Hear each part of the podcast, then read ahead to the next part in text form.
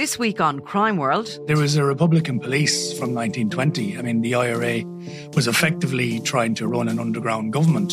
And actually, there was a crime wave 1919, 1920. There's a wave of bank robberies, post office robberies, robberies of individuals, robberies of pubs in Dublin and in rural areas as well.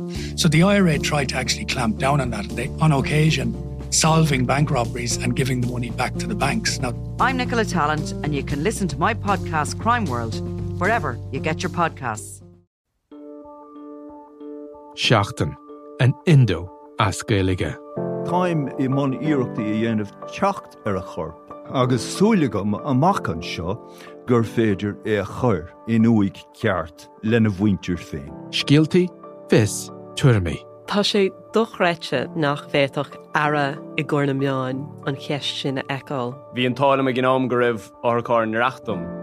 Iadach sé tarn gribhann áthcástan i listúthe agus go mina frecht gá a cligsar ducha sin éair. Ná ní bhín ann dardarach se sin, bhín marmh. Seachtain. Find us on all the usual podcast platforms.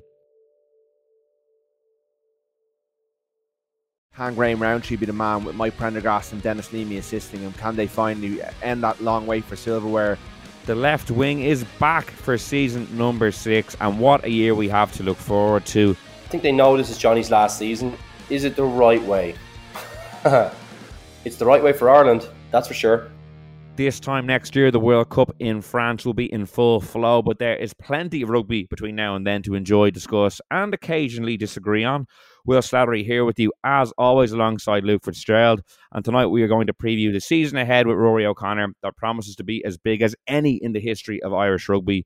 I'd also like to thank those of you who sent me in questions on Twitter earlier. I'll be putting those to the lads later on in the show, and that will be a regular feature going forward this year. We're really grateful to everyone who listens to the show every week, and we want to hear from you throughout the season as much as possible. So don't hesitate to drop myself or Luke a tweet at any stage, and we'll answer your questions as much as we can.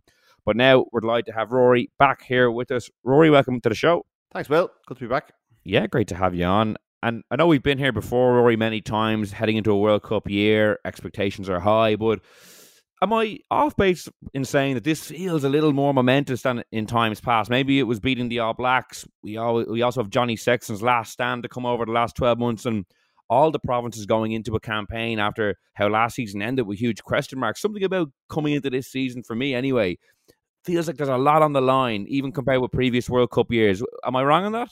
Funny, it's not the sense that I have at all, Will, because I, I don't see it as a World Cup year. I think the World Cup is the start the next season almost. That this is uh, this is almost a kind of a, an unusual. These are unusual seasons, and the fact that so much store is being put into the World Cup, this is almost like before the Lord Mayor show in some way. That the the you know we've got November internationals, which will be very interesting, but it'll all be framed through a World Cup context. We'll have Six Nations, which is always worth winning, but again will be framed through a World Cup context. And we don't know how much we're going to see the Ireland players for in the provincial season, and and there is there are individual storylines within that provincial season that are worth following, and you know, in, including Johnny Sexton's last stand with Leinster. You know, I mean, he may not feature for a lot of the URC season, but he wants to win a, a, a fifth Heineken Cup to go out on a high at, at, at his, you know, the, the other jersey that he's so synonym, synonymous with. You know, um, so I don't see this as like I think the World Cup is there, but I, I think there's so much time. It's a year today as we record that the World Cup kicks off and there's so much to go on be, be, between now and then, including a, a, couple of months off or a month off and, and a preseason that I don't see it as as being you know that's not how I'm framing it. Really, I I think it's a kind of unusual year. It's it's it's that's coming, but there's there's a lot to be done in between. But it's going to be all framed through the prism of the World Cup, if you know what I mean. Fair play you. Just surgically dissected my entire narrative in one uh, very impressive answer. Uh, Luke, how are you you know, approaching things. Rud makes a good point there. There is that good chunk of time off, you know, at the end of the season, maybe two months or so before the World Cup warms kick into gear. Are you kind of approaching this season? You know the storylines we, we we're going to be discussing as its kind of own entity, and then there's a bit of a reset, or you know, as for me, even your playing career, is it are players viewing this as one kind of, you know, the final furlong now going into Paris next year? I'd probably be leaning more on Rud's side. I do think, you know, given my own experience, my own my only real experience of going to a World Cup, um, been in a few training camps, sadly, but uh, I only went to the one. Uh, it very much did feel like a, a different entity uh, in that, you know, we obviously were training kind of preseason matches uh, against some, you know, other international teams who were in the kind of same position as us um, going into the World Cup. So I would say the feeling was we went from a pretty, you know, in, in a pretty strong position, I would think. Um, and then kind of almost regressed. And, um, you know, you had to get things together very quickly off the back of a preseason, which is difficult to do. I mean, you're really only like the strength and conditioners now have you so primed for those key periods in the season. Um, you know, your Six Nations and uh, kind of anything after Six Nations, really. But Six Nations, really, what you're priming for your your key guys. Um, so yeah, it'll be tough for the Northern Hemisphere teams as always to get out of the blocks. That's their biggest challenge. Um, but if you can do that well, you know you might be in a better position versus possibly some of the Southern Hemisphere sides um, in the knockouts. You might be a little bit fresher, but again, it feels like almost a separate season. Um, you know, so yeah, look, it's it's uh, it's very interesting all the same. I, I you know I think what will be interesting to see is you know injuries is something that we'll be certainly talking about throughout the season. Like who gets, you know, any large, any long term injuries. You know, how will it impact their their tournament preparations? Uh, if it's a key player, um, you know, some of the younger guys. Is there going to be a few interesting candidates that put their hand up? Is there a few people that we already know of? Um, you know, can they push their way into the team? And again, of course, it's going to be all form. Even though, as I said, in my own opinion, it's almost like a separate uh, kind of season. Um, it'll still be what we're talking about all through the year. So uh, it'll be interesting. I'll be enjoying talking about it during the year, that's for sure, pretty much like everyone else. Um, but again, um, yeah, look, it, it's uh, certainly going to be, as, as Rud's alluded to there, I think it's France, New Zealand is the opener on this very day. I think I think it's on the Friday um, next year in September. So it is only a year away calendar wise, but um, yeah, loads, loads to talk about, loads of ground to cover before then. Will. Yeah, I think I'm meant to be at a day two of a wedding on that Friday, so I'm very much looking forward to that France New Zealand game, uh, even though it's a year away. Right, okay, well, Park World Cup stuff for now. You know, in terms of this season as its own entity, what are the storylines that have you engaged? I know you were at the URC launch a couple of days ago. That's going to be the bread and butter for the next two months until the autumn tests are all around. So, if we just take maybe the next two months, anything in particular catching your eye in terms of what you're looking forward to seeing? Oh, the World Cup's still a storyline, Will. It's, I'm not saying it's not going to be there all the time. It's, you know, the Johnny Sexton succession plan. Where does Ciarán Frawley play in the first couple of. You're not allowed to write about it, Rhodes, after that comment. That's it. You're barred. yeah, that's it. Good luck with that. Slim pickings. Um, like, I think, like, Munster are going to be fascinating. You know, new coach, couple of new signings. You know, they look very light in, in certain areas can they, you know, can like you know they've got they've got some phenomenal players in that in, in that squad, and yet they haven't won anything in so long. You know, can Graham Rowntree be the man with Mike Prendergast and Denis Leamy assisting him? Can they finally end, end, end that long wait for silverware? Um, Leinster finished it, like it's the first time in, since 2016, I think, since Leinster have come into the the season not with as defending champions of something. So, like you know, Leinster are coming in on the back of a major disappointment for the first time in a long time, for the first time in many of their players' career, um, and that's a, a, a massive thing.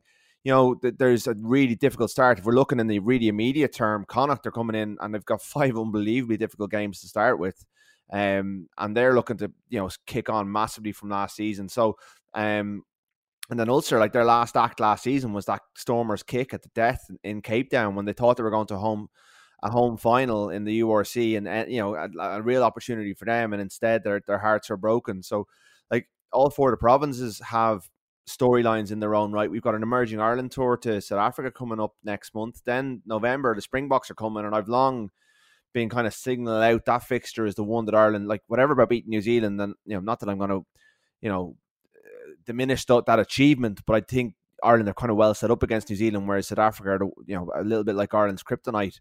So that's going to be fascinating as well. So there's loads like in the immediate term to get stuck into and to look forward to.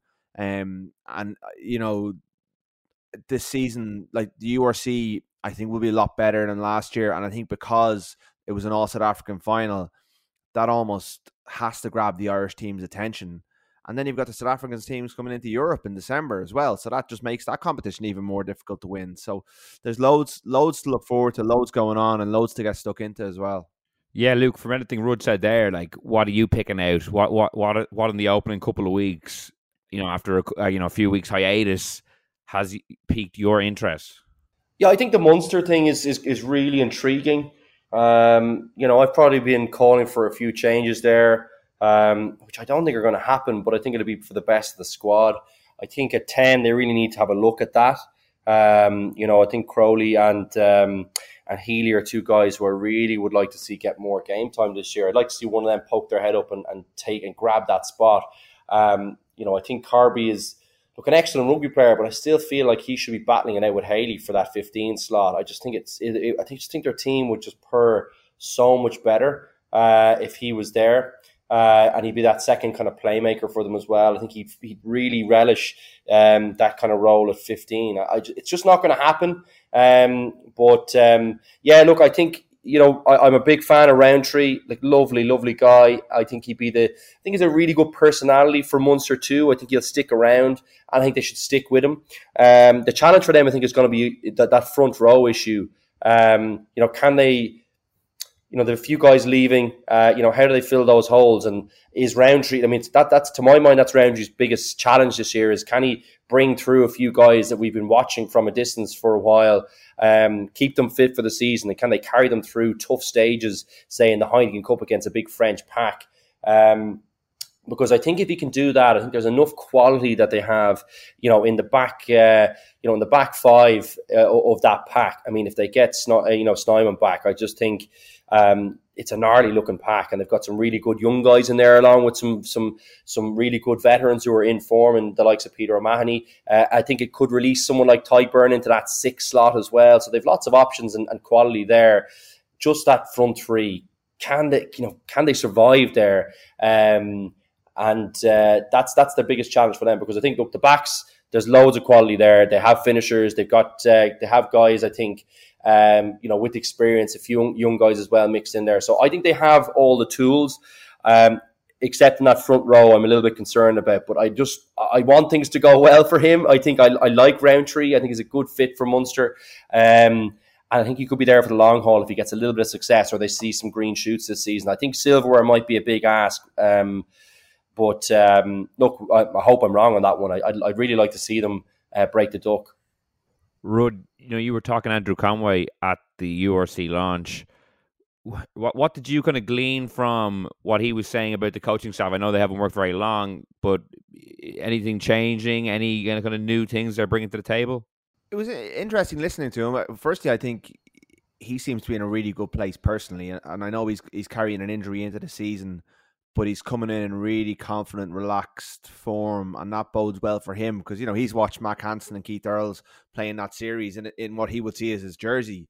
But um, you know, he recently got married. He's he, he's got a, a, young kid, and he just seems to be in a really good place. And, and I was very impressed by him. But as, as I spoke to him at the uh, on Monday, um, what he was saying was it does sound like Rowntree is running a fairly um different kind of ship to what say like people that you know everyone calls him by his, his nickname. Um, that doesn't happen really at Leinster. Uh, that doesn't happen. That, you know, it's more of maybe you know Andy Farrell's known as Faz by the, by all the players.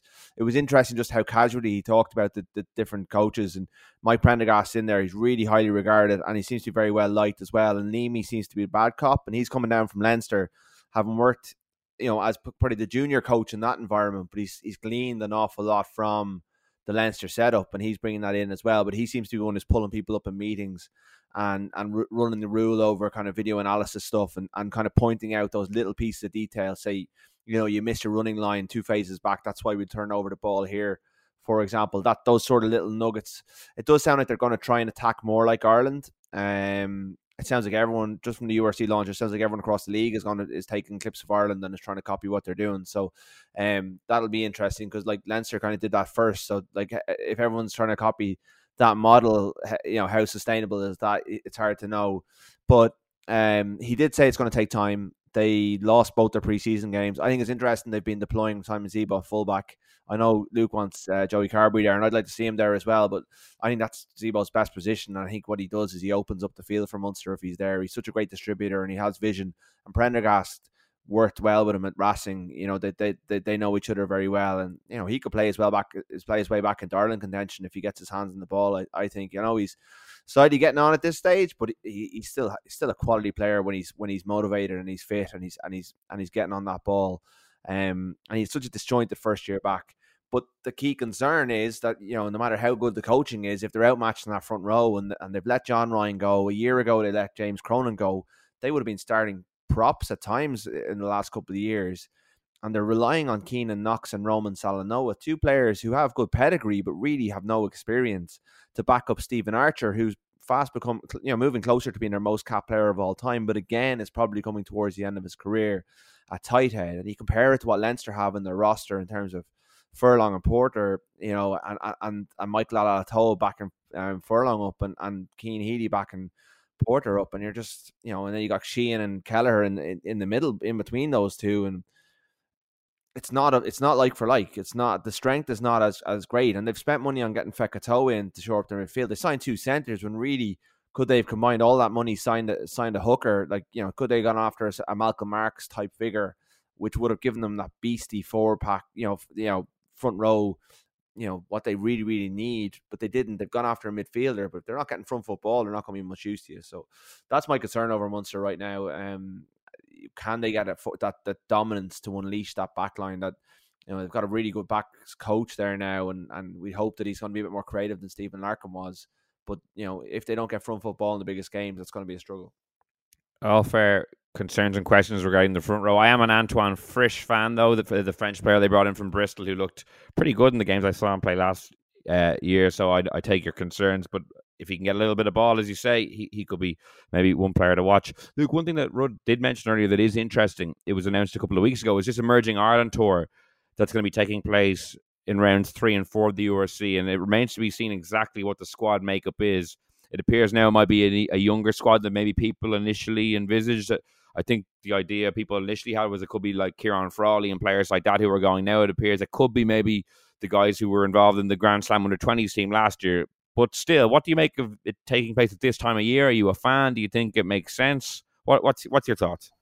Yeah, I think it's kind of unusual. I suppose uh, my own sense of things is uh, that they might have been better off just doing a mini camp in Ireland and keeping a bit of continuity for guys. Like I just hope that there's people there who don't miss out in a game in the URC, um, you know, to go on that. Because I think you know the bedrock of your of your whole career is basically your club career. You know how, how that goes and cementing your position there getting opportunities to see the coach getting it and and getting up to like there's less games i think for you now to be in the shop window um in your in your province. Whereas pre like previously you know there was probably you know nearly oh, I wouldn't say 10 games, but I'd say maybe eight games or so, roughly around that number, um, maybe 10, you know, here and there. But that are kind of earmarked for the younger guys to to showcase what you have, and you might even get a chance because there's so many of them to play with some good players. That doesn't really happen as much now. That's really difficult to get those games, um, and I think I just hope it doesn't mean that a few of them miss out on, on on their one chance or their second, you know, one or two chances to show the coaches what they have in the early portion of the season. Now, in saying that, look, what they do get is they get an opportunity to uh, you know showcase in front of the Irish coaching staff or whoever it might be who goes out. I know Farrell isn't planning on going out at this stage. I think is is the word, but um, you know that that is interesting to see. You know, you know who like will it have any impact? Will there be any people that go on that tour that actually you know go kick on and actually play some provincial rugby this season? Um, you know, it does depend on on on how they go and pick, go and pick that. Um, to my mind it made sense to be picking someone like a Frawley or someone like that who's come off, uh, you know, a pretty good tour and could be, you know, an experienced candidate. And you could take a few younger guys then because you know he's he is pretty experienced at this stage, and, and a few other people like him on that tour. But we don't have any clarity on that. Will and probably speculating at this stage. I probably thought it would be a good idea to pick some of those people that mightn't be that are kind of at the forefront of. Um, things in their province, but maybe not maybe not the forefront, but probably just behind starting in the provinces. I thought it might be an extra game or two for us to see them, so they don't dwindle on the bench or uh, you know outside of the twenty threes. Um, you know, in big games, it might be another opportunity for us to see a bit more of them, but. We just don't have enough information. It's it, it is weird to me. I, I would think that the setups are kind of well, you know, you're kind of well positioned to, you know, um, flourish there and to you know as I said cement those bedrocks in um, in, in the place where you know you're it's kind of most important for you to do at your at the early portion of your career. Um, but that's my opinion. That might be overly negative and maybe a bit traditional uh, versus maybe the, the, the Irish coaching staff feel there is obviously some value in doing this. Yeah, it's funny. I'd be more inclined. I'd be on your side, Luke. Uh, when I was talking just to friends about it when it was first announced, a lot of my mates were very positive about it, and they thought it was a really good idea. Rud, like, what's your thoughts? Like, from the provincial point of view, I'd be furious if I was at Leo Cullen, Graham Rowntree. Like, Graham Rowntree, new head coach, even if it is the younger cohort who are under twenties, some of those guys are quality prospects. Even having them in training every day, you know, putting their hand up for selection there, potentially breaking in for an early season game would be valuable. And it's two rounds of URC, but between the traveling and the games that play down, in reality, like, are they going to play the week before they go or the week after? Probably not if they're going to be involved there. So that's probably four weeks out of uh, provincial reckoning. Like, what's your read on the players who might go? Uh, like, are, are we on the same wavelength there that it could be younger guys, or could it be, you know, the Ciarán Frawleys of this world? Um, do you think it's a good idea? Well, I mean, I think your your instinct is right that the provinces are really annoyed about this. You know, you know, they they just feel like it's another impingement on their on, on their ski, their season. Really, I mean, the, the, international windows take up three months of the season as it is, and now you know plus camps out of out of competition and stuff. So you're right to assume that the provinces are not happy about this. Um, do I think it's a good idea? Depends on the quality of the opposition. I mean, those three teams don't strike me as particularly strong tests for these teams. You know, they're, they're Currie Cup sides.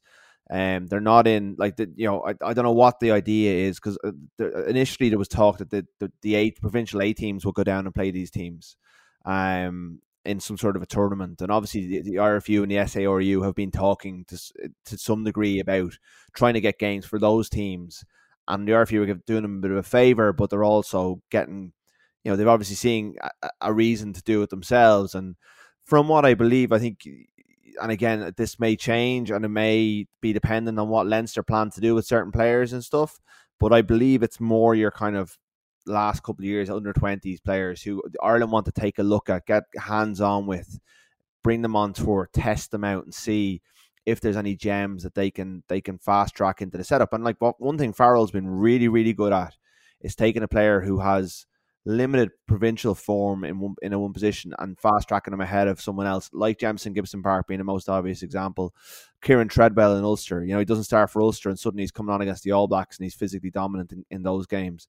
Um, are just two examples of that. And, and could someone like say Park uh, Campbell then in, in Munster, could he go on that tour and could suddenly come back and he's up the ranks in Munster and you know does Frawley suddenly go up the ranks in Leinster as a number ten because what he did during the summer potentially, you know, they, they could have seen something on that pitch against the Maori that Luke's been seeing for a couple of years now and say, oh, hang on a second, you know, he's better than Ross Byrne or he's better than Harry Byrne or he's more durable or, you know, they may have seen something in that. So I guess if Leinster are not are, are not using Ciarán Frawley for those weeks, um, Ireland would take him, but I would think that the plan would be that Leinster will, be using Ciarán Frawley quite a lot this season in 23s for big games.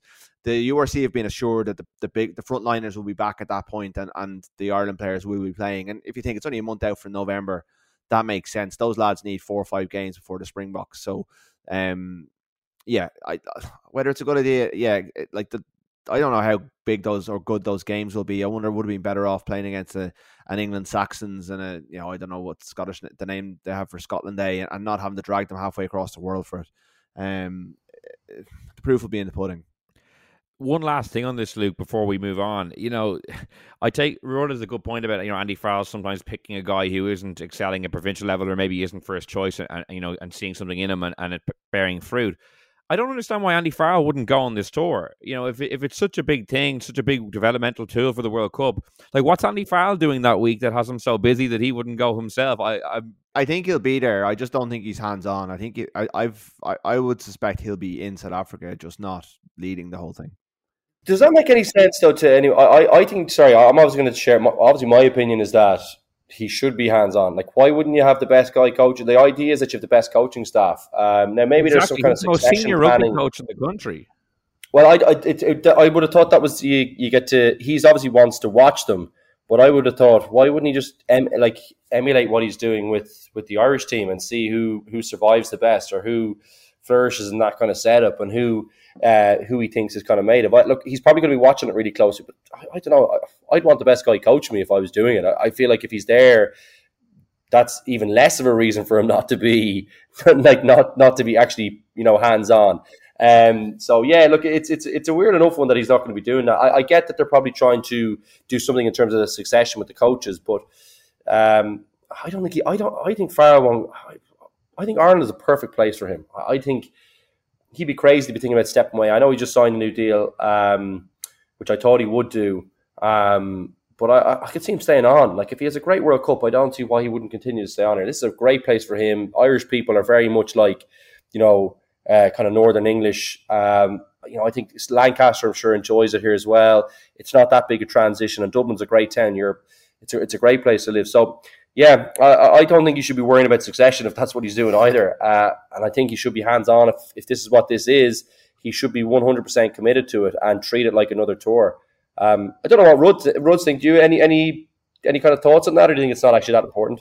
Yeah, I, I wonder how hands on he'll be over there. I, I do think that the, some of this is looking beyond 2023 and almost beginning the next, you know, because some of these players won't, sorry, the vast majority, you know, you might find one or two nuggets who might make a camp during the summer and do a Conor Murray in 2011 on it and, and, and get their way in. But it seems unlikely to me that anyone who wasn't in New Zealand last summer is going to make the World Cup at this point apart from maybe you know someone like Jacob Stockdale coming back and shooting the lights out this season, you know, or someone who's injured, um, like him.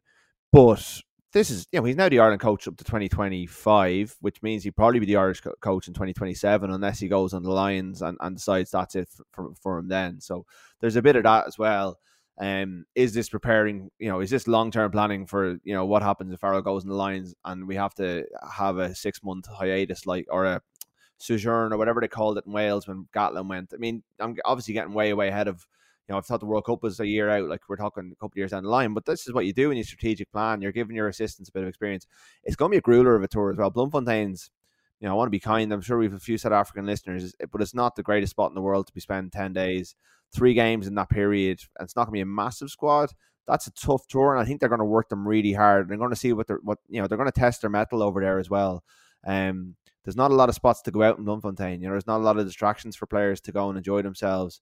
Um, you're not in Cape Town where the sevens is this weekend, where people will be having a great time. So, like, it's it's going to be tough, and I think that's the idea. I think it's really going to test these young players, and if he gets one or two gems that he can bring in as a kind of a what, what does he call them? Uh, not a project player, but a you know as an apprentice or whatever in, in the November window maybe get them in like Jordan Larmour in the Six Nations and that last year, the, following time. That's then maybe it's job well done. But it's uh, you know, I'm sure like you know Leinster can probably weather it. You know, some of the provinces have stronger squads than others. You know, if if if Connacht lose someone they were planning on, on using, that might hurt them more than anyone else. And they're in South Africa at the same time anyway yeah, one last thing on it. You know, Simon Easterby's been kind of named the head coach of the tour. I personally would have liked to have seen Paul O'Connell take that role. He's never been a head coach before. Simon Easterby was the Scarlets head coach for two years in a professional environment, which is a far more strenuous test of a head coaching, you know, kind of credential than it is going away for a, week with 35, you know, young players.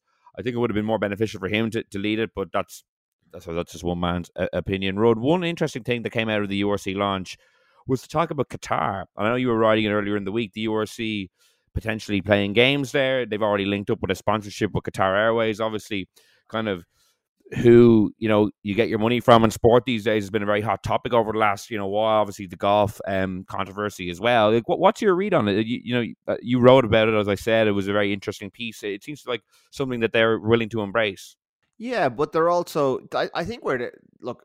This is not on the same level as Qatar owning PSG or Qatar having the World Cup or you know or you know Newcastle being owned by Saudi or Live Golf. This is a this is a sponsor with an airline that happens to be state owned, and that's all it is right now. But there is the prospect down the line of of preseason matches and exhibition matches being played in Qatar, which then you know. I suppose deepens that sponsorship, and then you start shining a light on Qatar. And we look, I think if you follow the, you know, World Cup's coming up soon there's been a lot of pieces about what goes on in Qatar. Qatar has a dreadful human rights record. It treats migrant workers abysmally. And I think the key point really is that gay rights are very, very limited. In, sorry, gay, homosexuality is a crime in Qatar. And earlier this year, Nick McCarthy came out as gay, and the URC sent him a message saying, Well done, congratulations, we support you, we stand by you. Well, you can't have your cake and eat it too. Um, the money's good, the deal is good for them. You know, if it's just your official airline, I think people would just look the other way. But when you once you start saying things like what Martin Anayi said on Monday or Tuesday, what which he said, we hope that we can change the values of Qatar by playing rugby in Qatar, and they really believe in rugby values and teamwork. I mean, that stuff. Look, if if it's a money play and it's a it's the best route to South Africa and it makes life easier for you, I think people would just go, oh, shrug their shoulders and get on with it. But don't sell us that, like you know, that doesn't make any sense. And don't tell Nick McCarthy that he's you know that that this is great and then go and get into bed with someone who thinks he's a criminal. I just think that's hypocr- hypocrisy and it deserves to be called out. Um, you can't have it both ways, and and you know, professional rugby has had a very damaging couple of years through COVID. They need revenue, they need money. They've got a new title sponsor, an Indian tire manufacturer that no one's ever heard of really in this part of the world. And he's done a reasonably good job, pretty pretty good job of, of growing this competition. But that deal, you know, if they, you know, it wasn't the only airline they could have chose? What is it the only country they could have chose? Do they have to play matches? Could they just use the airline? You know, where do you draw? You know, like it, they just sold it as something that it's not. It's a money play, and that's that's like we can all hold our nose to that, but don't start selling it as some we're going to change the world kind of thing because that's just not true. And also, what message does it send? Nick McCarthy's out. There may be other there's other players there. There's fans who wouldn't feel safe going to Qatar. Like that's not a good relationship to have. And, and while you might be stuck for cash, are you that hard up? Yeah, Luke, what, what's your view on it? Like, as well as the Qatar piece of it, there was also talk about maybe America being a destination for potentially Leinster Munster games in the future. I know he walked that back a bit then and said it could be maybe preseason friendlies to, to start off with, but obviously very keen to explore other revenue opportunities. And then the questions come in about what you should explore or should not explore, you know, uh, pertaining to some of the issues that Rud touched on there. I'm definitely for uh, kind of expanding the reach of rugby. Um, you know, I think I do think generally integration will be important in those places that are probably that that their values and their ideology is is, is not aligned with ours, which I think is probably further along. Um, in terms of you know gay rights and things like that. I mean, we've got to remember. I mean, homosexuality was only decriminalised in Ireland in 1993. Um, so I think we always have rose tinted glasses when we look at ourselves and we're kind of judging other people. Um, you know, I think if you think about you know just just life in general, you know, uh, liquefied natural gas and oil. So I think Qatar is the in the top three liquefied na- uh, natural gas producers in the world or exporters in the world.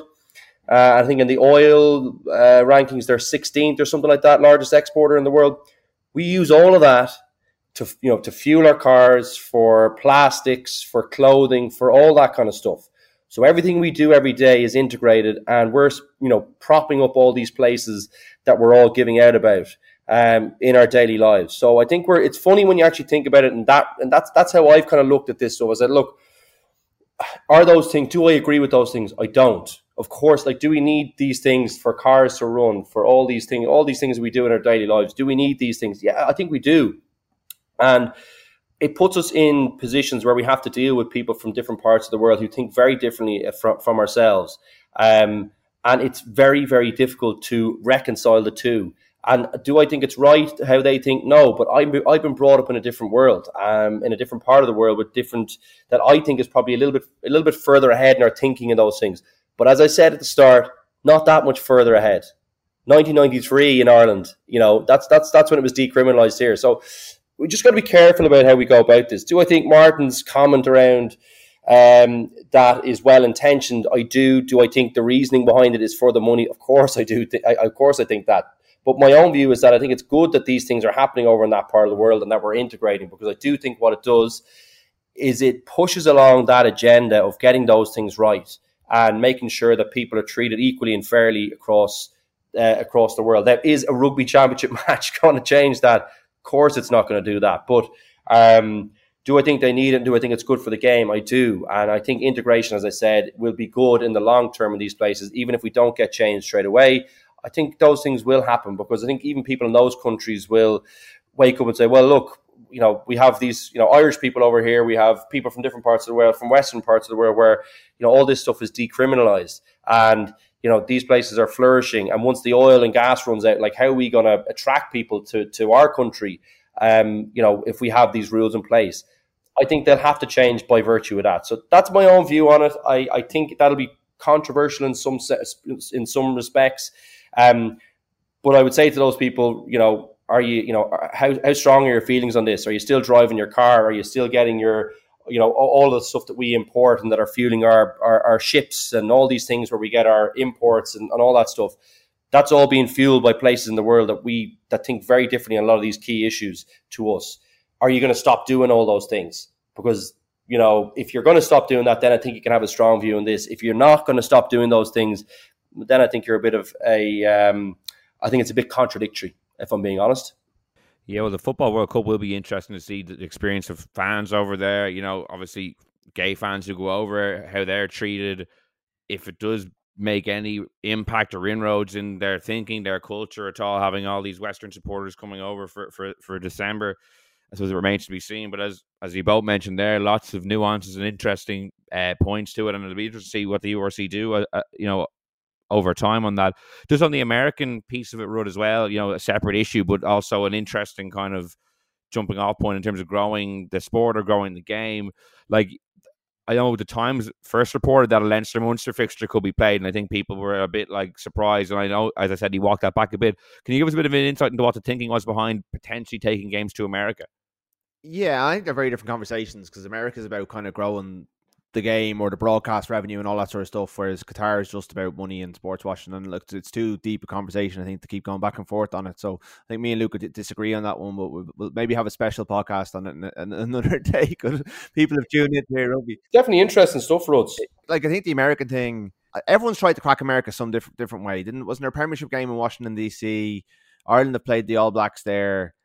I, I, think the only way to crack America, if rugby's ever going to do it, is through its own competition. I think Anayi, who thought about having franchises over there, like initially when he came in, I think he wanted to have a Boston team or something like that in this league, and that just does that's not going to work. That's just not going to take off. I, I know rugby league have tried it uh, to some degree, but I think they've they've walked that back and they've decided the South Africans are just you know that's an established rugby nation. There's there's there's not as much work to be done there, and it's it's it's a winner um for them.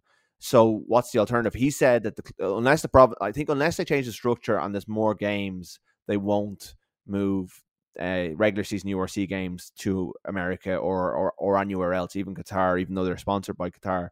They if they change the format and there's more games, then maybe they might do it. But ultimately, it's too important to Leinster, Munster, Connacht, Ulster to play their derbies in Ireland.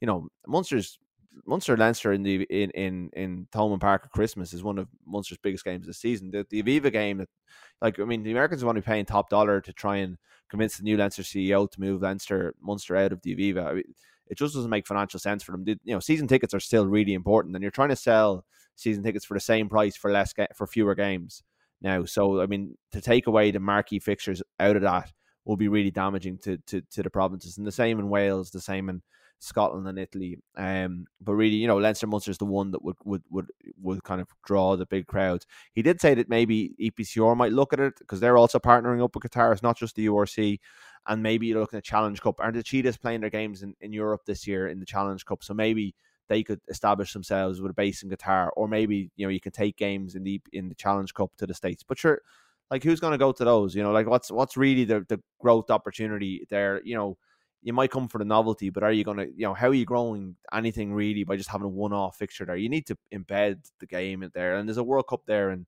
what is it, eight or nine years' time. That should, you know, the MLS really is the way to go about that. That's, that's, or sorry, not MLS, MLR is the way to go about it. I think rugby officials have probably realized that at this stage and going in and out for one game might be fun for those of us who got to go over and, and cover them. But I don't see how really long term it's going to stick in, in any way.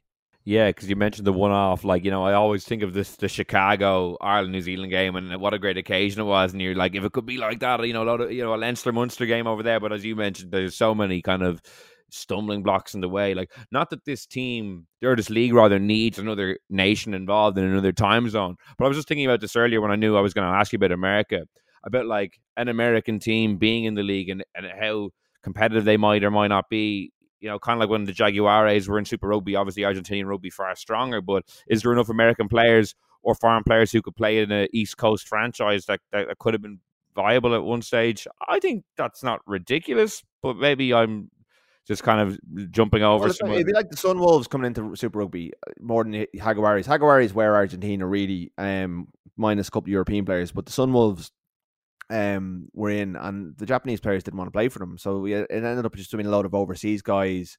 Didn't really work. No one went to their games, and the Japanese league kept going.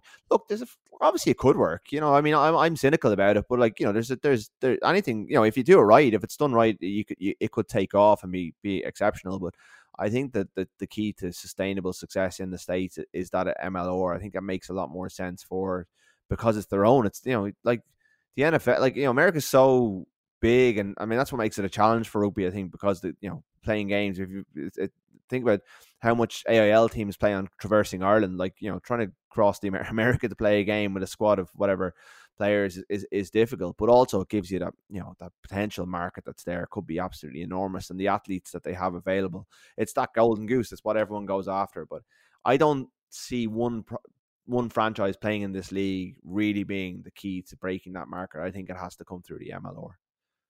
Yeah, it's just an interesting talking point, as you say. So many sports or you know t- or you know industries generally dream of cracking America or, or, you know making it in America. So if rugby could do it in some shape or form, it could be huge. And obviously, as you mentioned, Oasis couldn't do it. Will I'm not sure. I'm not sure.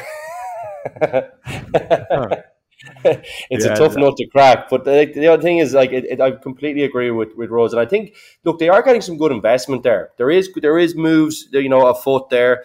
Um, capturing the audience there seems to be a challenge for whatever reason. And I think, look, MLS seems to be taking off to a certain extent. There's definitely an, embedded kind of fan base there at this stage, but it took massive investment in a lot of years, and they probably need to get a few stars over. Problem is, do, does rugby have a star like a, a David Beckham or a I know Pele back in the or whoever it is? Does it have someone like that that they can continue to that that is kind of mainstream? Um, that can capture the the imagination like the kind of the some of the, the soccer superstars can. It's um that's the big challenge for them, you know. And you know the the money's good. I think there is actually interest and there is money, but getting it all, getting you know, getting 10,000, you know, fifteen thousand people to a game, that's still that that's still not there yet. But well, we live in hope. I think it, it would, if you know, it's such a vast place with so many resources. If they can get, if we can get that, if they could be a power on the world on the world uh, scene, God, it would really I think it would open things up, you know, uh, and it would open up lots of other parts of the world as well. I think. Yeah, I was thinking that, like, you know, Johnny Sexton's still playing such good rugby. If, if it comes to this day next year, he's still playing well. You know, potentially he could be that kind of, you know, the big splash signing to go over. They've had it, you know, by no Bastareaud and Nonu have been over there, but maybe if Johnny wanted to have one last uh, year. Lad, just before we finish up, I tweeted out yesterday asking listeners to get in touch with questions, and thanks to everyone who, who did. A lot of good questions coming through. There's just two in particular that I want to put to both of you before we finish up. First one, Rudden, I'll, I'll go to you with it first from Keen FB7. Do you see Jacob Stockdale having the kind of season that can force his way back into the Ireland team for the World Cup? You know, in his absence, so much rugby's been played, but so many back three players have come to the fore. James Lowe, Mack Hansen, Conway, Larmour, to name a few. Robert Baloucoune and Ulster looks really good before he got his injury ahead of the New Zealand tour. Obviously, we know what Stockdale can do, Rory, but do you think he can get up to the level he was to dislodge some of these really quality players? Yes, he can. Um, I think there's a lot he has to show before I would be certain that he will. Um, he'll play for Ireland again. He's certainly got the athletic prowess and uh, scoring potential that it's you know Ireland Irish rugby just can't ignore a player of that quality. Um, has he how has the last year or two affected his desire? Is he coming back as hungry as he possibly can be to get back to the top level? And that's the big question with Jacob Stockdale because on his day, he's about as unplayable an Ireland player as we'd had for for, for a good while. You know, he, he, his scoring record is is absolutely outrageous, and that year he had in 2018 was just in, in, incredible. But you know, I, I, go back to the 2019 World Cup quarter final against New Zealand. He was really poor that day. He made some really key errors, and that that cost. I know the team wasn't great on the on the day, but you know, his his particular um, mistakes were really really costly. And the the the Six Nations decider in Paris at the end of the 2020 season, again that when he dwelled on the ball and didn't go down, and you know, like it, the, these were critical errors of lapses of con- con- concentration in the biggest games. You know, and and it looked like he just lost focus at a young age. He's the same age as James Ryan, you know, and, and Andrew Porter, and yet um, he seemed to be just I don't know whether it was focus or or or, or what it motivation or what it was. It just seemed to dwindle, and now he's had a couple of years off. He's more mature. He's coming back into it. How hungry is he? And that's the question because I don't think ability is in question. I think defensively he has questions to answer, but so did James Lowe, and he's younger than James Lowe was when James Lowe figured all that out.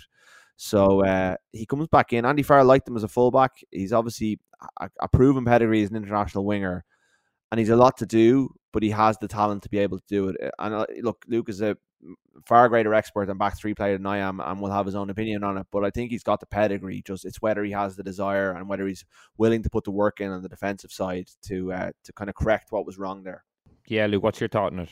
Um, certainly got the ability to do it. Um, you know, I, I would probably share some of the concerns about his, you know, just how he thought his way about the game. He looked like a guy who maybe needs to be relaxed, but you can't be relaxed in certain situations. You know, you've got to be, you know, international rugby is about doing your, your, your homework on the opposition, you know, in attack as well as defence. Particularly for Ireland, you're not going to be, you know, it's rare Ireland have 60 or 70% possession against another team. You're not going to, be, it's generally around the 50% mark. And I think, you have to be a great defender. You just have to do. You see James Lowe has come back. You can see he's really worked on that. That was an error. That was a, a, a problem in his game that he that needed solving. And I think he put some work in. I think Jacob Stockdale's in the same boat, and I think um, he became a little bit. I maybe overconfident in that year where he got a lot of tries. Like tries are good, like tries are great, but you need to be you need to be thinking about not you can't just be thinking about tries. You need to be thinking about being a really good rugby player, no matter what position you're playing in. And I I always from day one I just felt like there was lots of gaps in his game, and I and I just think that he probably got exposed. What I would say is you can always turn that around. You can see like the abilities that he has, the physical prowess. He's not he's not a dummy. Like you know, he can he can turn this thing around. He can he can think his way through this, and he can think about things in the game. You can see that from his attacking game. He's very capable of doing that.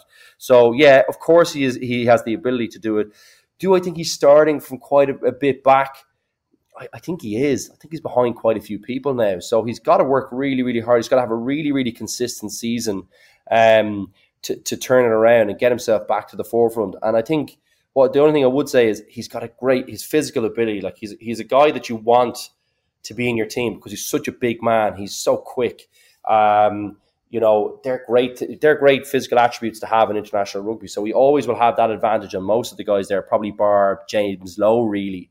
Um, and maybe Baloucoune to a certain extent, who I might, I actually think Baloucoune might is, is, a bit ahead of him at the moment as well. So, um, yeah, that's my views on that. I think he's. Uh, I've always liked Stockdale. I just think he had gaps that he need, that he didn't fill in quick enough. And I hope in, in, in the intervening period that he's really worked on those things, got his thinking straight, uh, and is ready to to lift off in this uh, in this Ulster team and be like a new signing for them one interesting point I think on, on, Stockdale is that he was among a cohort of players who Andy Farrell really backed after that 2019 World Cup, which was a, a disaster. As Rud said, Stockdale's quarterfinal performance was very poor, but he started pretty much every game, certainly every big game for the first year and a half until he got injured. So is he still one of Andy Farrell's go-to guys? There's been so many over the last year who've stepped up in his absence, so that'll be maybe one thing to watch. Okay, last question before we finish up, and it's probably a bit of a a bit of a meaty one to, to go into at the very end. But Connor Dempsey sent in a question, Rhoda. How should Leinster divvy up the game time this year between Sexton, the two Byrnes, and Ciarán Frawley? An impossible task almost, certainly an impossible task to answer at the end of a show. But for you, you know, briefly, like what way are you looking at how Leinster should approach things? Sexton 142. Pretty simple. I think he's I think he's got more upside than I know Ross Byrne's done the business in, in big games, but you know, I I, I think there's more upside in Ciarán Frawley. I think he's the he's the closest thing Leinster have to Johnny Sexton. That's not Johnny Sexton. And look, we're not going to see Johnny Sexton in the blue jersey much in the URC this season, so it's going to be a battle. Like Harry Byrne is a player that I uh, rate without, but then I haven't seen enough of him. And and the few times we saw him last season, he didn't live up to the kind of earlier things that we've seen from him. So he's starting on a real back foot, you know. And there's there's like there's younger players coming through there from the under 20s last year at 10, like you know, Cian Prendergast's younger brother, um, and Tector as well. Like, there's there's more coming, you know. Like they they've kind of let Dave Hawkshaw go to Connacht because they've got so much depth in that area. But personally, based on what we saw in New Zealand and based on what we know about him, like he's he's a good kicker. He's big. He's strong. He's a big defender. They don't need him at twelve so much. They've got Ngatai in now. Um, you know, they've got Henshaw be there for the for the big games. He's too good a player not to have in your team, and I personally think he's he's the natural successor to Johnny Sexton in that Leinster squad at the moment. Luke, it's an interesting one because I've heard you know Rud mention it there, and I've heard a few people say, "Oh, Johnny Sexton will be playing in the URC this year." So does that mean he's just going to be uh, kind of swanning back in for Champions Cup games? There's a lot of URC games where some of these guys, the lads, probably either of the Byrnes, as they play will get a lot of game time, and it's it's kind of an interesting one to almost just be penciling Johnny to walk back in, which obviously his pedigree is unbelievable. He's a great player, but it's just. I don't know. Like, is, is that a good way to, to run it? If you're just basically saying, okay, Johnny, you're on ice for every league game, but you'll still be playing every big game. Is that uh, maybe that's just a reality? Like, but is that a great way to run a squad? I think it's the right way, considering then I think they know this is Johnny's last season. I think um, is it the right way? it's the right way for Ireland, that's for sure. Um, I think um, you know I, have been calling for this for a long time. Like I think Frawley's been in the wrong club for the last two years. I think he's slowed his progress. Um, I think he's a brilliant player.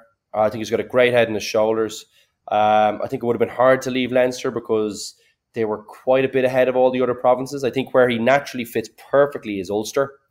Because uh, Billy Burns is not the guy to take them to the next level. They keep falling short. I think he's a big reason. I think Frawley would be ideal for them. Um, I think they've missed a trick if they haven't approached him. Um, I think uh, it's really difficult. Like, how do you how do you shove aside Ross Byrne? Like, how do you? I just don't know how you do that. He's been really consistent for Leinster. He's been excellent in the league. Um, he hasn't had, in my opinion, enough opportunities to play. He, he's he's the guy who's he's like four or five years further on the track doing what Frawley's been doing. that that he's like Frawley in five years' time if he keeps doing what he's doing. Um, but I think, look, obviously he he knows Johnny's gone at the end of this season, you know. So um, I don't know. It's a really difficult position for them to be in because you know you, you can see uh, Harry Byrne. I think from his the, the, one thing with Harry Byrne I can see is he's got a he's a beautiful handler of the ball. Like that's a really difficult thing. One of the most difficult things to do at ten. But I just haven't seen any other development from him in terms of his physical side. He looks a little bit. He looks like a young kid still. Still. I could be completely wrong on that, but that's just my read looking at him. Um, his brother looks a lot more robust and looks a lot mentally tougher than, than him at this point. Probably really harsh thing to say in a young kid, but that's just my read from a distance. He he looks like a lovely guy and all that, but talking rugby here, I got to be honest with the listeners.